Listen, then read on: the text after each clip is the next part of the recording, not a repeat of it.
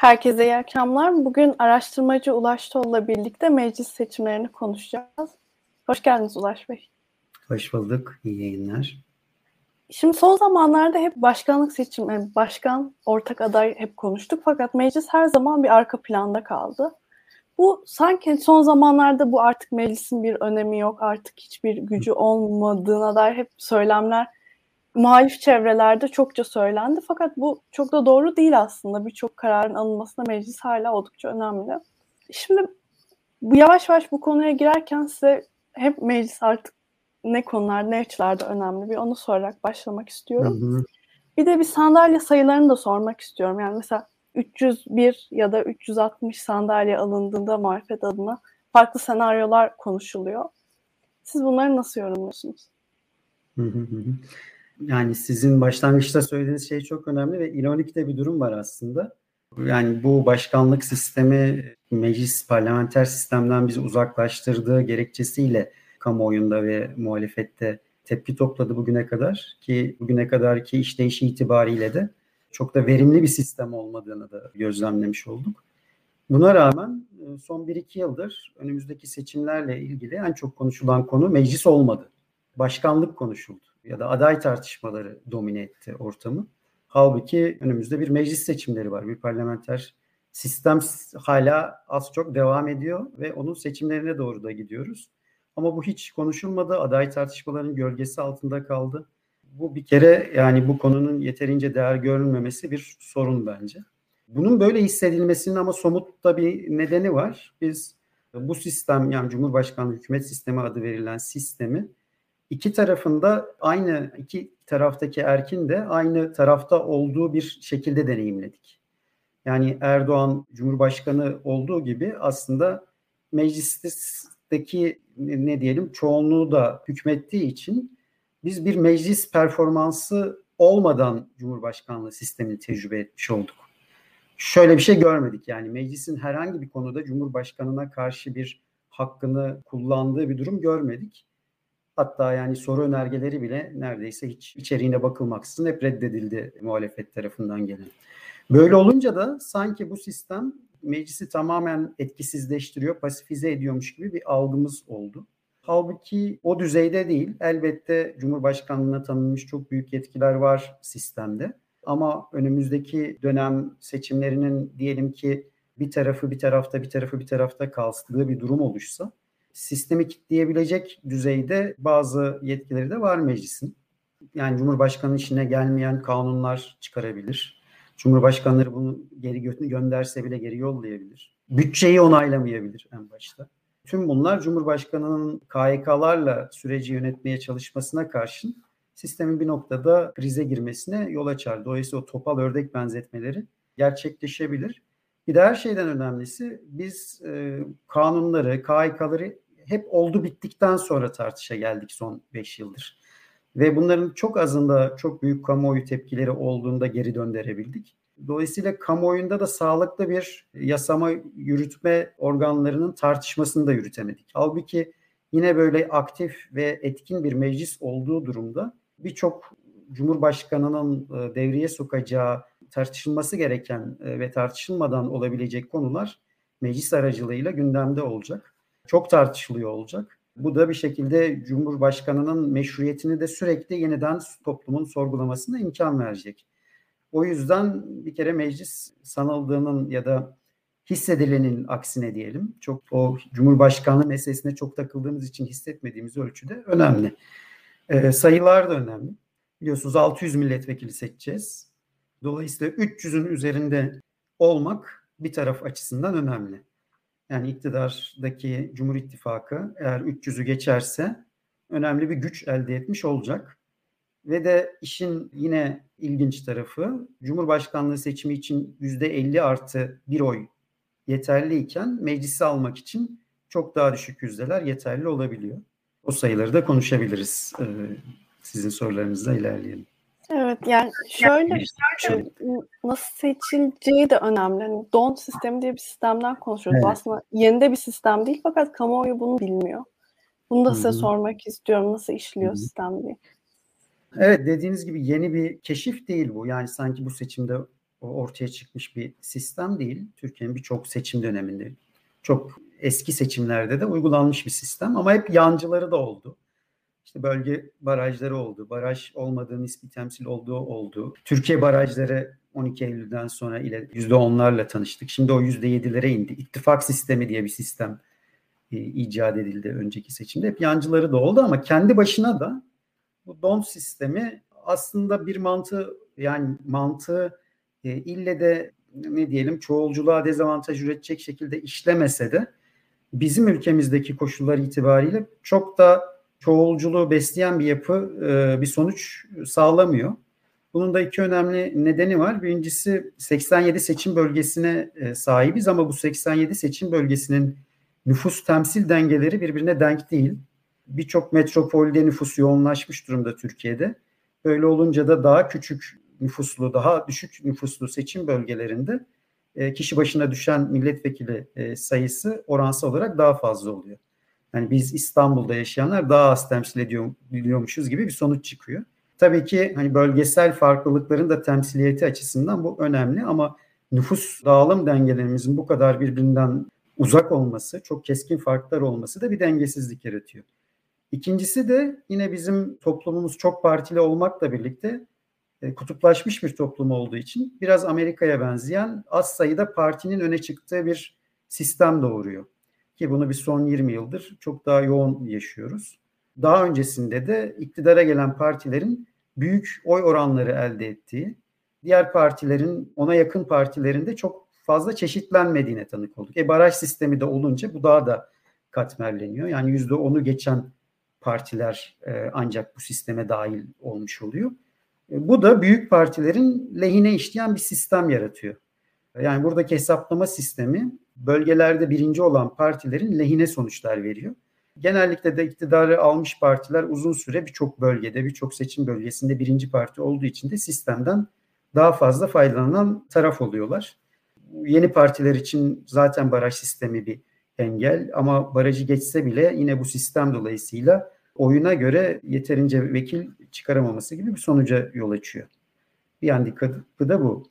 Bir de ittifak sistemimiz var biliyorsunuz ve o da değişti. Yine değişince önce çok algılanamadı. Yani aslında 2018'de tanıştık biz bu sistemle. Yani zannımca da temel motivasyonu Cumhur İttifakı'nın kendi birlikteliğinden faydalanmak üzere akıl edilmiş bir sistemdi. Yani MHP 2000 yani o 2018'de bu sistem gündeme gelene kadar aslında iktidar karşıtı bir partiydi. Zaman zaman o görseller Bahçeli'nin Erdoğan'a karşı eleştirilerinin, sert eleştirilerinin olduğu görseller dolanıyor. Rastlamışsınızdır siz de. Şimdi o kadar sert bir muhalefetten birden iktidar orta haline gelince tabanı da ikna etme zorunluluğu çıktı. Burada da böyle bir ittifak sisteminden faydalanmak istendi. İki faydası vardı 2018'de ittifak sisteminin. Birincisi baraja takılmasını engelliyordu ittifaktaki partilerin. İkincisi de kendi partisine oy attığı halde ittifaka oy atmış sayılıyordu. Dolayısıyla iktidar olarak her oydan faydalanma şansı oluyordu. Yani o ittifaktaki bir oyu olan bir partinin bir oyu bile hesaba katılmış oluyordu. Şimdi bu o, muhalefet de buna 2018'de iyi karşılık verip bir karşı ittifakla yola çıkınca ki orada da yine ironik olarak bir taraf Cumhur İttifakı oldu, diğer taraf Millet İttifakı oldu. Biz hala sahada bunun zorluğunu çekeriz. Yani seçmen hatta çoğu zaman bazen yine Twitter'da da görüyorum. Daha aktif yurttaşlar, kanaat önderlerin bile karıştırdığı oluyor kim Millet İttifakı, kim Cumhur İttifakı. Biraz iyi bir o hamleyi savuşturma başarısı oldu muhalefetin o zaman. Ve bu sayede de aslında tek tek seçime girseler alabileceklerinden daha iyi bir e, kompozisyonla seçimi sonuçlandırdı muhalefet. Dolayısıyla sistem muhalefete yaradı. Şimdi bu seçimlerde e, eskisi kadar kuvvetli olmadığının farkında tabii ki iktidarda ve her tür puanın peşinde. Her fırsatı kullanmaya çalışıyor. Tabii ki bu tür durumlarda iktidarlar önce bir seçim sistemiyle oynarlar. Hatta biz şunu da bekliyorduk. O olmadı en azından. Seçim bölgelerinde de oynamalar, yeni illerin katılması ve bu yolla da bir iktidar lehine avantaj yaratılır mı diye. Bu olmadı ama seçim sistemindeki bu muhalefetin avantajına işleyen kural ortadan kaldırıldı. İttifaklar yine var barajda takılma konusunda ki kural yine işliyor. Dolayısıyla ittifaka girmiş bir parti eğer Türkiye genelindeki barajı geçmese de bir bölgede milletvekili çıkarabilecek oranları yakalarlarsa bundan faydalanıyor. Ki bu muhalefette çok olan bir şey değil, olan bir durum değil, olası bir durum değil şu anda. Ama oylar ittifaka muhasebe edilmiyor. Dolayısıyla bu biraz geçmişteki ittifakları andıran bir yapı sağlıyor. Zaten o konuda da biliyorsunuz iktidarın kullandığı, yıllarca kullandığı, hala da çabaladığı bir şey var. 90'lı yılların koalisyon dönemlerine mi döneceksiniz? O krizlere yol açan, yönetilmesi, yönetme biçimi zor olan yapısına mı döneceksiniz? Tehdidi e, vardır biliyorsunuz. Şimdiki ittifak sistemini getirdikleri noktada biraz 90'lı yıllardaki resme benziyor. Neden benziyor? Çünkü o zaman da iki parti eğer bir seçim birliği yapmak istiyorsa bugünkü gibi e, ortak liste çıkarma zorunluluğuna sahipti. Bu iki yollu olabiliyordu. Bazı seçim bölgelerinde biri, bazı seçim bölgelerinde diğeri e, giriyordu. O şekilde hani o bölgedeki e, seçmenlerine diğer partiyi desteklemesi söyleye önerilebiliyordu. Ya da bazen bazı seçim bölgelerinde ikisi de kuvvetli de olabilir. Ortak liste çıkarıyorlardı ve bir partinin listesi içerisinde diğer partinin milletvekili adayları kazanma ihtimali sıralamasını da gözeterek seçime giriyordu. Meclise geçtikten sonra da tekrar gruplarını oluşturarak herkes kendi partisine geri geçiyordu. Şimdi de biraz sistem ona zorladı e, partilerin. Tabii bu yine Cumhur İttifakı tarafında daha kolay görünüyor. Çünkü MHP'nin çok oy oranı derdi varmış gibi görünmüyor. O iktidardaki hükmünü, gücünü kullanmaya devam etmek onlar için daha önemli görülüyor. Hatta yani e, şu da konuşuluyor ne kadar gerçekleşir bilmiyorum ama MHP'nin hiç seçimlere girmeden tamamen tek parti olarak seçimlere girme ihtimalleri de var. Ki bu herhalde onlar için en iyi sonuçlardan biri olur. Yani en iyi e, doğru tercihlerden biri olur daha doğrusu. Ama bu tarafta çok parti var ve birbirine benzemeyen parti var. Hepsinin seçim sonraki yıllar içinde iddiaları var. Dolayısıyla gücünü gösterme niyetleri var. O yüzden bu tarafı çok zorda bırakan bir yasa değişikliği olduğunu söyleyebiliriz. Teşekkür ederim. Peki tüm bu süreçte yani siz bir araştırmacı olarak muhalefeti nasıl görüyorsunuz? Mecliste hani o 301 ya da 360'a şu an yakın bir senaryo gösteriyor mu? Yani bir dizi bu konuyu kendine sorun eden insan bunu uzun süredir söylüyoruz. Aslında Cumhurbaşkanlığı seçimlerinden daha kritik bir durum var burada. Çünkü hani o başta da söylediğim Cumhurbaşkanı seçimini en kötü ihtimalde ikinci tura taşıyacak muhalefet ve orada yüzde elliyi geçmesi gerekecek iktidarın. Yani aslında bakarsak bugün çoğunluk muhalif tonda. Daha doğrusu iktidardan rahatsız olanlar çoğunluğu oluşturuyor. Bunu muhalefete devşirme kapasitesine göre de seçim sonuçları belli olacak. Fakat bu meclis seçimlerinde yüzde 50 artı bir değil çok daha düşük limitler söz konusu. Yani Cumhur İttifakı söylediğimiz ortak liste konusunda stratejiyi güderse ve Millet İttifakı da buna karşılık veremezse yani ayrı ayrı ayrı partiler olarak seçime girerse %40-41 bandında bir oy oranıyla Cumhur İttifakı meclis çoğunluğunu alabiliyor. Yani bunu gerçekten hiç hissetmiyor kamuoyu ama bu çok düşük bir oy oranı. %40-41 oy oranını yakalaması o kadar da zor değil. Bizim daha deprem sonrası hemen yaptığımız bir araştırma sonucu vardı. Şu anki oy oranı iki partinin %44'lere e, buluyor neredeyse. Son bir yıl içerisinde geçen Mayıs'tan bu yana bir çıkış trendleri vardı. O çok iş trendleri, toparlanma dönemleri sona erdi diyebiliriz. Depremin etkileri görülmeye başlandıkça da düşme ihtimali de az değil. Fakat %40-41 bandındaki bir oranla hadi sağlam tarafta safe bir e, oran verelim. %41 ile eğer karşı tarafta ki bunu bütün bölgelerde yapması da gerekmiyor. Kritik bölgelerde, bazı bölgelerde sonuç çok da değişmiyor. Hatta 2018'e göre bile değişmiyor. Onu da konuşuruz. Ama %41 ile meclis çoğunluğunu alma şansı var. Eğer Millet İttifakı yeterince buna karşılık verebilirse, aynı şekilde kritik bölgelerde o da tek liste çıkarırsa ki bu da çok kolay değil. Bu sınırı %45'e kadar neredeyse çıkarabiliyor. Ama %45 de her koşulda Cumhur İttifakı meclis çoğunluğunu alabiliyor. O yüzden de bu bunu kritik yapıyor. Tabii şöyle bir zorluk da var. Yine muhalefet tarafını daha zorda bırakan. Bir partinin, siyasi partinin bu seçimlerde seçime giriyor kabul edilebilmesi için Türkiye illerinin yarısından bir fazlasına yani 41 ilde aday çıkarması gerekiyor. Yani seçime kendi e, kimliğiyle, kendi logosuyla girmesi gerekiyor. O yüzden böyle her yerde e, işte Millet İttifakı'ndaki altı parti her yerde bir girme şansı da yok.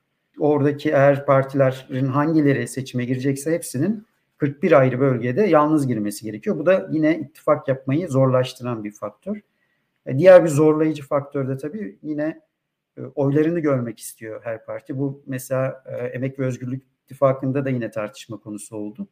Orada da tip kendi oylarını görmek için kendi logosuyla girmeyi tartışıyor. Benzer şey bu tarafta da bu tartışmalar oluyor. Hele büyük şehirlerde mesela İstanbul'da ortak girmenin avantajları var. Ama girmek bir o kadar da zor çünkü herkes kendi partisiyle de girmek istiyor. Yani böyle bir zorlayıcı durum var. Aynı Cumhurbaşkanlığı adaylık krizindeki işte Voltran çıkışı gibi burada da e, başarılı çıkışlar bekliyoruz diyelim kendi adımıza. O olursa işte hiç değilse bu oranları %45'lere doğru iteklerse 45 olmasa bile yani her yerde bunu sağlayamıyor olsa bile e, birçok yerde sağlayarak 43'e 44'e doğru iteleyebilirse e, muhalefet bu oranı zaten iyi bir kampanya ve gidişatla ki hani bugün de biliyorsunuz sel felaketi yaşadık. Yani ben zaman zaman muhalefet adına umutsuzluğa kapılmasam bile kaygılandığım zamanlarda iktidarın bu tür böyle bir şeyini gördükçe ha, tekrar yok bu seçimi kazanmaları zor seviyesine geliyorum. Bugün de mesela öyle bir gün yaşadık. Yani çok üzücü elbette ama şeyi de gösteriyor yine her türlü krizde, her türlü sorunda biz bu sistemle yani sadece iktidarın performansına da bağlamıyorum ben bunu. Bu sistemle iyi bir yönetim, iyi bir Türkiye'ye varamadığımızı görüyoruz. Biraz da sanırım o o, onu da hesaba katarsak bu liste stratejisiyle birlikte mecliste de bir muhalefetle yine sonuç alınabilir diye düşünüyorum. Çok teşekkür ederim. Sel felaketinden de bahsetmişken birazcık da deprem bölgelerine gidelim istiyorum. Orada nasıl bir sistem işleyecek? Yani e, birçok nüfus hareketliliği söz konusu. Yani seçime de e, iki çok kısa bir zaman kal, kaldığı için siz nasıl evet. öngörüyorsunuz? Bu süreç nasıl işler? Ya tabii önce nasıl olmalı diye söyleyelim isterseniz. Yani bir kere orada biliyorsunuz sadece kayıplar yaşamadık. Çok ciddi bir de sağ kalan ama depremzede olan nüfus var. Ve bu nüfusun önemli bir kısmı da çok hızla oradan göç etti. E, maalesef hani bu tür verilere erişimimiz çok zor oluyor. Pandemiyle ilgili verileri bile daha yıllar sonra şimdi e, yavaş yavaş e, elde ediyoruz. Ortalıkta çok sağlıklı veri yok ama projeksiyonlar çok önemli bir nüfusun göç ettiğini ve hemen ettiğini söylüyor. Bunların bir kısmı yakın şehirlere, hemşerilik ağlarıyla yakın şehirleri oldu ama bir kısmı da İzmir, İstanbul gibi, Ankara gibi büyük şehirlere de oldu. Mersin çok göç aldı. Görece daha deprem konusunda güvenli bir ortam olarak. Dolayısıyla bu göçü hesap eden bir sistem kurulmalıydı. Bir kere bu göçün önemli bir kısmı da geri dönmek isteyecek aslında memleketlerine. Dolayısıyla ikametgahlarını taşıyorlar diyemeyiz. Kaldı ki kendi bölgelerindeki milletvekillerini seçmek için de kullanmaları bir anayasal hak aslında. Ama bu, bu tabii çok meşakkatli olacaktı. Gittikleri yerlerde ya da birçok şehirde aslında her bölge için işte 10 deprem ilimiz var malum. Onun için de sandık açılması gerekecekti. Sanırım bu zorluklar ve bir an önce seçimi yapma arzusu üst üste binince bu göze alınamadı. Şimdi konuşulan e, göç ettikleri yerlerde işte bir onun da zamanı var ve çok da uzun değil. E, sanırım Nisan'ın başlarında sona eriyor. O zamana kadar ikametgahlarını alabilecek depremzedeler ve gittikleri yerde oy kullanacaklar. E, şuna tam hakim değilim. O bir e, tartışıldı ama son kararı ben de bilmiyorum. E, gittikleri yerin milletvekili seçimlerine oy kullanıp kullanamayacakları e, konusunda bir bilgim yok ama ikametgahlarını aldırdıklarına göre kullanmalarının bir hak olması lazım. E, bu da oradaki yine aritmetiği de bozan bir şey. Biz araştırmacıların işini de iyice zorlaştırdı. Hem bu 10 şehri tahmin etme zorluğu var hem de onların yeni dahil oldukları şehirleri hesaplama zorluğu var. Dolayısıyla öyle bir durum oldu. E tabi deprem bölgesinde kalan da önemli bir nüfus var. Onların da konteyner işte sandık ortamlarında oy kullanması sağlanacak. O da ayrı bir zorluk olacak. Keza yine bu tür deprem e, yaşanan ülkelerden bildiğimiz bir şey insanların kimlik kartları belki e, kayıp, onların yeniden çıkarılması gerekecek. Bunlar için kim uğraşacak, kim uğraşamayacak bu tür belirsizlikler var. Yani bir o kısımda bir sağlıksız bir durum olduğu ve belirsizlikler olduğu da görülüyor. Çok teşekkür ederim. Rica ederim. Yayınlarımızı takip etmeyi unutmayın. Bir sonraki günde görüşmek üzere.